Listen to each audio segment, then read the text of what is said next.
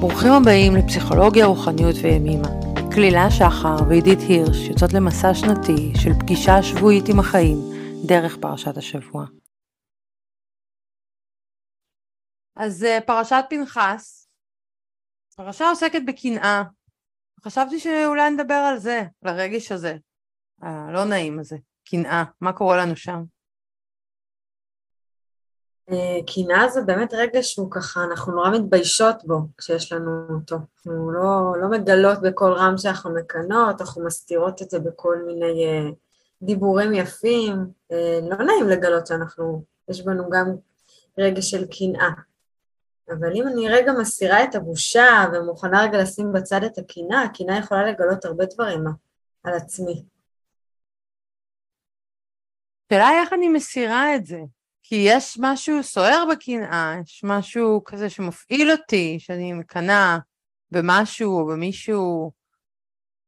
אני חושבת שאולי בשלב הראשון זה לא להניח על זה שיפוט, כאילו זה לא טוב או רע, זה חלק ממני, אני גם מקנאה, כמו שאני כועסת, כמו שאני שמחה, אני גם מקנאה, זה הדבר הראשון. ואז כשאני מורידה את האלמנט של השיפוט, אני יכולה לשמוע קצת מה יש שם מתחת, ובעיקר במה אני מקנאה, כי הרבה פעמים כשאני מוכנה להבין במה אני מקנאה ולא במי אני מקנאה, אני יכולה להבין מה יש שם שככה מושך אותי, אולי איזה חלומות שאני רוצה להגשים וככה לא הגשמתי, אולי איזה תשוקה, אולי איזה צורך שאני לא כל כך יכולה להביע, ומישהו מולי מביע את זה בחופשיות וככה זה מקפיץ אותי.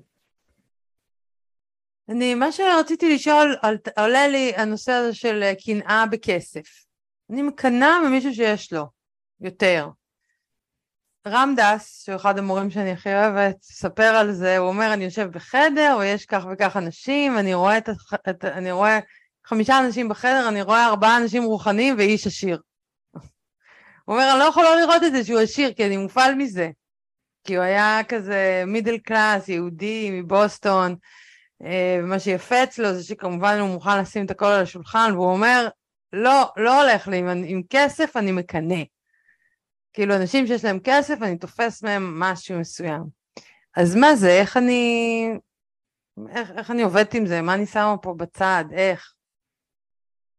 אני חושבת שזה מחדד גם שבקנאה אני לא מקנאה באדם, אני מקנאה בדמיון שאני מניחה על האדם הזה. זה לא ששאלתי אותו, תגיד, איך זה להיות עשיר, מה אתה מרגיש. אלא הדמיון, הפנטזיה שאני מניחה, בטח אין לו דאגות, בטח יש לו כל מה שהוא רוצה, בטח... אז הקינה היא בכלל הפנטזיה שאני מניחה, הסיפור שאני מניחה לדבר הזה. ואז בכלל יש לי איזו הזמנה ככה לראות מה זה הסיפור הזה, מה הוא מספר לי על עצמי, הסיפור הזה. מה אם היה לי את כל הכסף בעולם, הייתי עושה איתו, שהיום אני לא עושה בגלל שאין לי כסף. האם זה הכסף שבגללו אני לא עושה את הדברים, או שזה חס... חסמים אחרים פנימיים שהסיפור הוא סתם סיפור כיסוי, הכסף הוא סיפור כיסוי. אז זאת אומרת, השלב הראשון בכלל להבין מה הסיפור, ולהבין שזה סיפור, כי אם אני אומרת לעצמי שאנשים אה, שיש להם כסף חיים בצורה מסוימת, אני מתייחסת לזה כאילו זאת האמת. כאילו הם באמת לא מודאגים מכלום, והחיים שלהם הם כלילים ונטולי אה, בעיות. וזה לא ככה.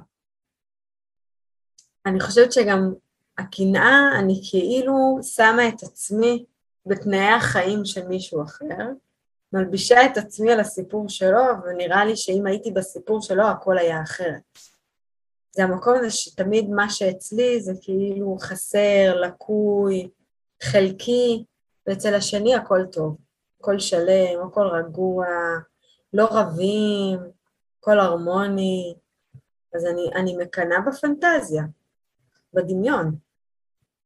כן, ופה אנחנו כבר מגיעים לנושא הזה של השוואות, כי בקנאה יש השוואה, נכון? אני שמה את עצמי מול מישהו משהו, ואני אומרת, לא, לה יש יותר, פחות, ולי יש, זאת אומרת, במהות של זה זאת השוואה. ואני חושבת שכשאנחנו עושים השוואות, אנחנו לא עושים אותן טוב. אנחנו נתפסים באמת לאיזה משהו אחד. אני אומרת, הנה, עכשיו קחי את כל היתרונות ואת כל הזה, ורק תשני את זה.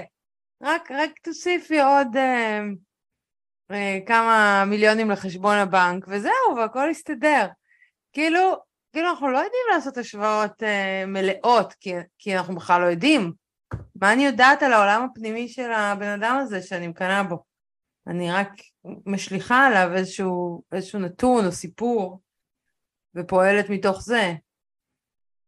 אני גם חושבת שהאדם הזה שמולי הוא בכלל לא רלוונטי. כי אם פתאום האדם הזה ככה יגלה לי חלק פגיע בו, או שמה שאני מדמיינת לא כזה מצליח לו בחיים, אז בבת אחת אני אפסיק לקנא, לקנות.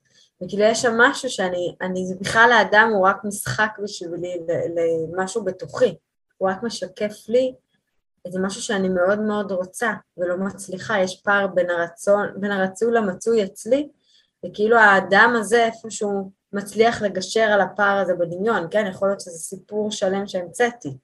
בחוויה שלי הבן אדם הזה משיג משהו שאני לא השגתי. כי אני לא מעיזה להגיד, כי יש לי פחדים, כי חסר לי האמצעים בשביל זה. אז זה לא הבן אדם עצמו, אני סתם מלבישה עליו משהו, זה, זה הדמיון הזה שאני מאוד מאוד רוצה שהוא יהיה חלק מהחיים שלי והוא לא, ואז מה אני עושה כשאני פוגשת פער?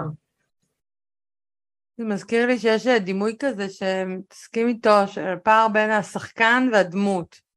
נגיד עולה השחקן על הבמה ומשחק uh, המלט. אז אני רואה אותו ואני חושבת שזה המלט, אבל זה לא המלט, יש שם שחקן מאחורה שמשחק אותו. אז יש לי איזו הרגשה שבקנאה אנחנו כאילו, שוב, אנחנו מלבישים איזה דמות, שזה שחקן. אם היינו באמת יכולים להגיע לבן אדם מאחורי זה, אז יכול להיות שזה היה קורה, היו קורים דברים אחרים. זה קצת מזכיר גם את עולם הטיפול. אה, או בכלל עולם הרוח, שככה נתלים על דמויות רוחניות, או מטפלים, שכשמגלים שיש להם חלקים פגיעים, אז פתאום זה מוריד מהם. כזה יש משהו שהילד, הילדה שבנו רוצה לראות את האדם מולי, שאני נושאת אליו עיניים, כשלם, כמוצלח, שהכל עובד לו, וכשאני מגלה שזה, הלבשתי עליו סיפור שהוא שלי, ובמציאות הוא כמו כולנו אדם, אז משהו שם קורה, שזה בדיוק השחקן הזה, שהוא לא המלט, הוא שחקן. יש הפרדה בינו לבין, לבין הסיפור, אבל אני לא מפרידה. ואז אולי זה עוזר לי להבין שסך הכל, כמו שלי קשה לפגוש את החלקים הפגיעים שלי, ואני מחפשת ככה אה, דמויות אה, מושלמות סביבי, כזה, כדי להרגיש שהוא, להרגיש, או לא להיות בקשר עם החלקים הפגיעים שבי, אז שאני מוכנה לפגוש את החלקים הפגיעים שבי, פחות מחפשת להלביש סיפורים על אחרים. כן, זה, זה היופי בסיפור הזה של רמדס, שהוא מוכן לשים את זה על השולחן, הוא שם את השיפוטיות שלו, שזה כאילו הכי לא מורה רוחני, אז בעיניי זה מהמם, בעיניי יש בזה משהו נורא נורא מחזק ונורא אנושי ונורא נגיש, אני מאוד מאוד אוהבת את זה, אני, זה מאוד עוזר לי, זה מאוד עוזר לי להבין שגם מישהו כזה יש לו בדיוק את אותם דברים.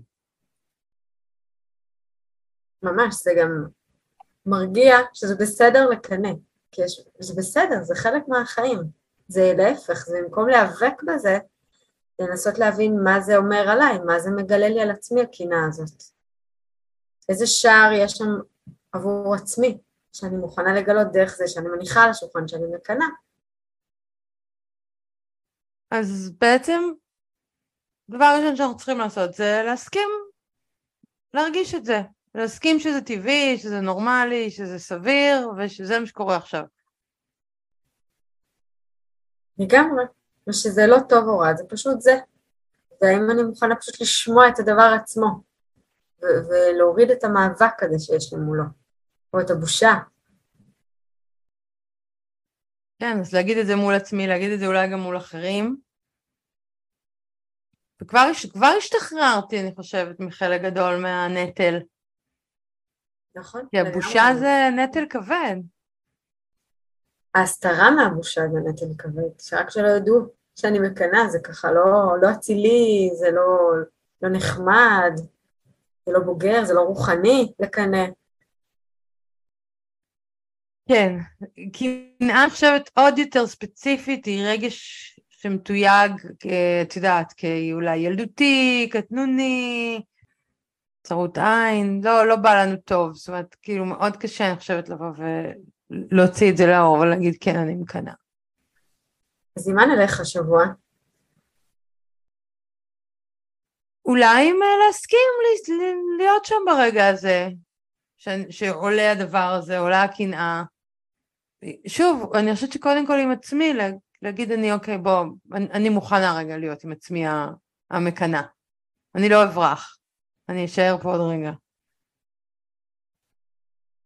אני מתחברת למה שאת אומרת, ו, ובנוסף על זה שאני רגע נוכחת בקינה, לשמוע לא במי אני מקנאה, אלא במה אני מקנאה.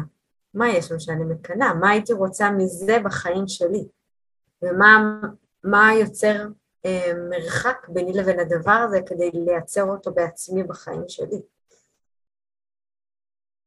כן, שאולי הקנאה זה סוג של מרחק בעצם, כל עוד אני, זה שם, זה בחוץ, אז אני כאילו לא לוקחת את זה אליי ובאמת מוכנה להסתכל מה אני צריכה לעשות, ויכולה לעשות, רוצה לעשות. כן, אז השער, קנאה היא פשוט שער עבור עצמנו. ואם נסכים לשער הזה, זה קרו הרבה דברים. יאללה, בוא נקנא. אז יאללה, ניפגש? בטח. תודה שהייתם איתנו. מוזמנים לשתף ולכתוב לנו איך הפרשה פגשה את השבוע שלכם. נתראה שבוע הבא.